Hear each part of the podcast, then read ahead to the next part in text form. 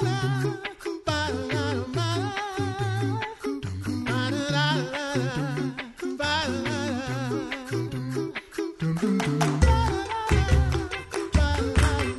Listening to the Coffee Hour. I'm Andy Bates. Thanks to Concordia University Wisconsin for supporting the Coffee Hour. Find out more about Concordia University Wisconsin at cuw.edu. Uh, we have a special occasion right around the corner, and to celebrate that, uh, mark that occasion, our friends at Concordia Seminary here in St. Louis helping us out. Joining me today, Dr. Paul Robinson, Director of Library Services and Professor of Historical Theology at Concordia Seminary. Dr. Robinson, welcome to the Coffee Hour. Thanks, Andy. It's good to be here. Also joining us today, Dr. James Marriott, Director of Music Arts and the Kreft Chair for Music Arts, Dean of Chapel, Concordia Seminary in St. Louis. Dr. Marriott, welcome back to the Coffee Hour. Andy, it's always great to be with you. Thanks for the invitation. So, the uh, very special occasion coming up right around the corner is Bach's birthday. And some of us commemorate it in various ways and will be celebrated at Concordia Seminary this year. Before we get into the celebration and the, the special event, revisit who is Bach. Now, I know later this year, I believe it's in July, we'll be having our Bach week. Uh, it's coming up this summer where we commemorate, I think uh, his the church commemorates him on the anniversary of his death. So we'll have a whole week dedicated to Bach like we did last year. It was a lot of fun.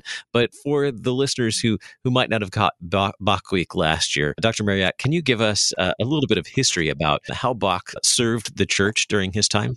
Oh, sure. And there's no way to say you know everything in just a few minutes here right. you took a whole week and that wasn't even enough you know yeah bach's influence cannot be overstated at all it's just uh, incredible the legacy that he had in his time and also in our maybe what's not so known about his time is that he was not the leading you know, uh, church musician of his day, even. Uh, he wasn't the most well respected. He wasn't the most renowned. He was third choice for the position at St. Thomas in Leipzig. And so his career really was, you know, not subdued at all, but not, not what we think of him today. I think he'd be amazed if he knew what, what the name Johann Sebastian Bach meant. And 2022. But as, as a musician, he was an incredible theologian.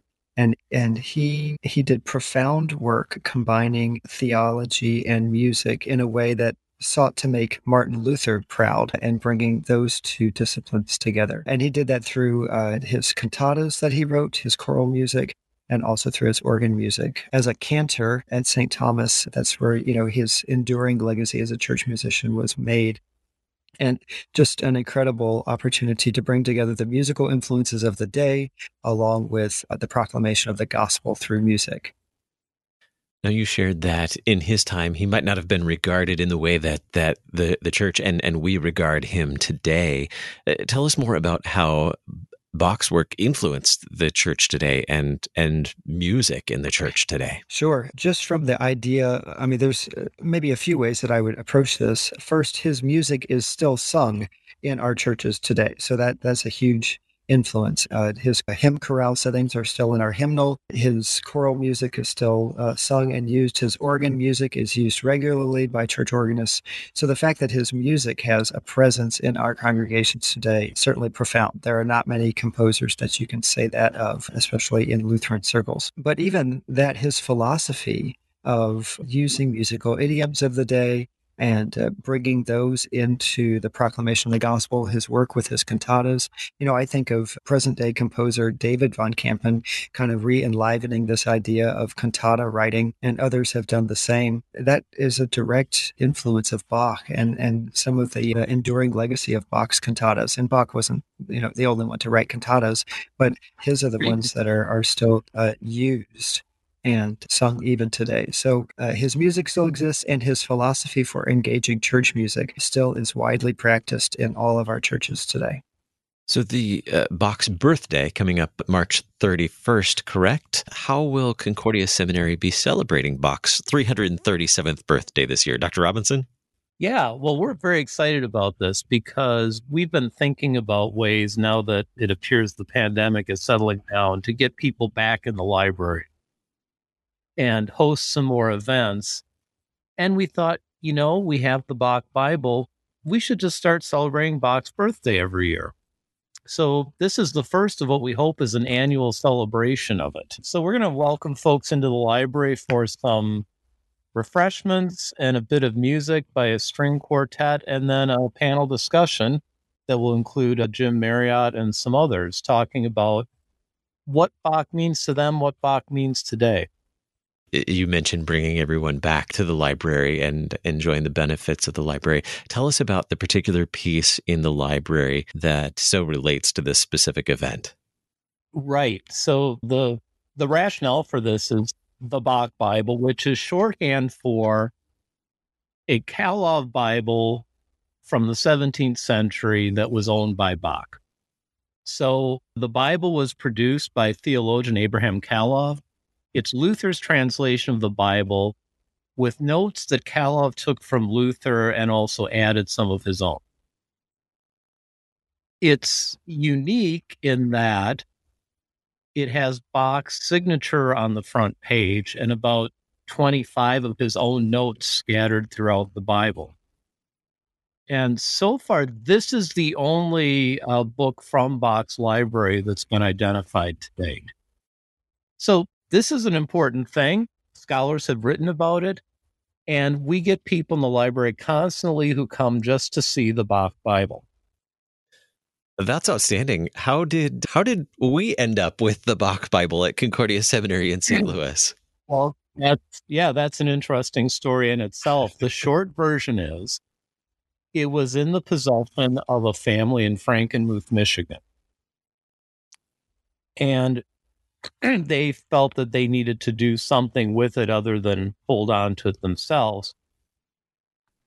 And they were actually thinking about, you know, sending it on to Leipzig or a place like that associated with Bach, except that it was the 1930s. And, and it was Hitler's rise to power. And, and everybody kind of saw the war clouds on the horizon, and they did not want to send the Bible into that environment. Ended up instead donating, donating it to Concordia Seminary. And it's been in the collection ever since.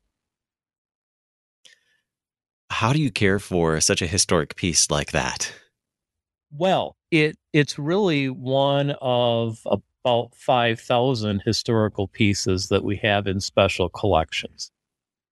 So we have an area dedicated to these works that is climate controlled and everything to preserve them and you know security in place especially for some of the more valuable ones like the Bach Bible. Wow. So what will uh, what will we get to see in attendance at the the special event at the seminary on March 31st? our our special collections librarian Bruce Durazzi, he's going to be on the panel too, so he can fill in the story there, but he's also going to have the Bible out for display. And we've been in the habit of of just showing it to whoever wants to come see it. So you can come see and possibly actually page through the Bach Bible at the birthday celebration. Wow, what a, a, special occasion. Dr. Marriott, what are you looking forward to most about this special event celebrating Bach's birthday? Yeah, in my conversations with the library, just like uh, Paul said, uh, it's just, you know, we have such a treasure with our library and with our campus and inviting people uh, into it to see the Bach Bible, to experience the fellowship and the community of Concordia Seminary, to hear some excellent music and to have discussion about Bach. I mean, it's just a, a wonderful way to honor Bach's legacy and uh, the continuing work of the church. And the fact that it, it will intersect, you know, the whole St. Louis community, that's a beautiful thing as well, that we get to invite music lovers who maybe aren't theologically oriented and to help them that theology was everything to Bach and to hopefully come to see how theology permeates our campus and what we do and our lives as we live as disciples of Jesus Christ. So I, I, look forward to those intersections and to the opportunity to, yeah, to build that kind of community around this great event. Very good. Dr. Robinson, what do we need to know in order to attend the event? What time is this event taking place on uh, March 31st? It's a great question. First of all, everybody is invited.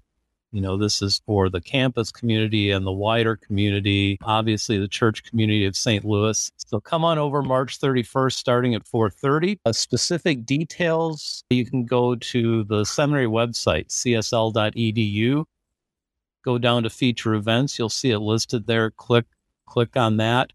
and you'll you'll get a, a schedule for the entire event. It'll also be posted on the library Facebook page, which is Christine K. Hasson Memorial Library. You can get there though by just searching Concordia Seminary Library if you're interested. I did not know we had a library Facebook page, Paul. That's great. I will have to look that up. That's wonderful.